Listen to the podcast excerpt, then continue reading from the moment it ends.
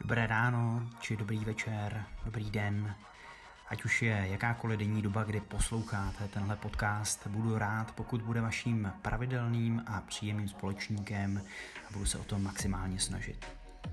Povětšinou se v rámci tohoto podcastu budu věnovat podnikání ve fitness, ale inspiraci, doufám, tu najdou i ostatní. Ať se to týká podnikání, ať se to týká práce, anebo se to týká osobního života. Myslím si, že inspirace není nikdy dost a proto se vrhneme dnes rovnou na první téma.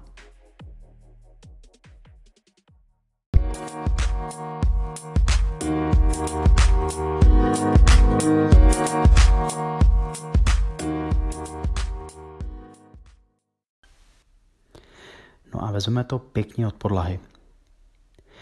Podíváme se na to, co vlastně vůbec znamená to naše podnikání.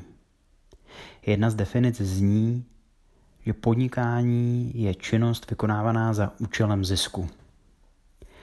Ale přímě řečeno, je tohle vůbec zajímavé, je to inspirující? Slyšel jsem pro změnu jinou definici, která podnikání ukazuje jako podniknout cestu, vydat se na cestu. Myslím si, že ať už jste samostatný trenér nebo provozovatel jakéhokoliv sportovního zařízení v rámci fitness sektoru, víte sami moc dobře, že to je cesta, která je hodně dlouhodobá.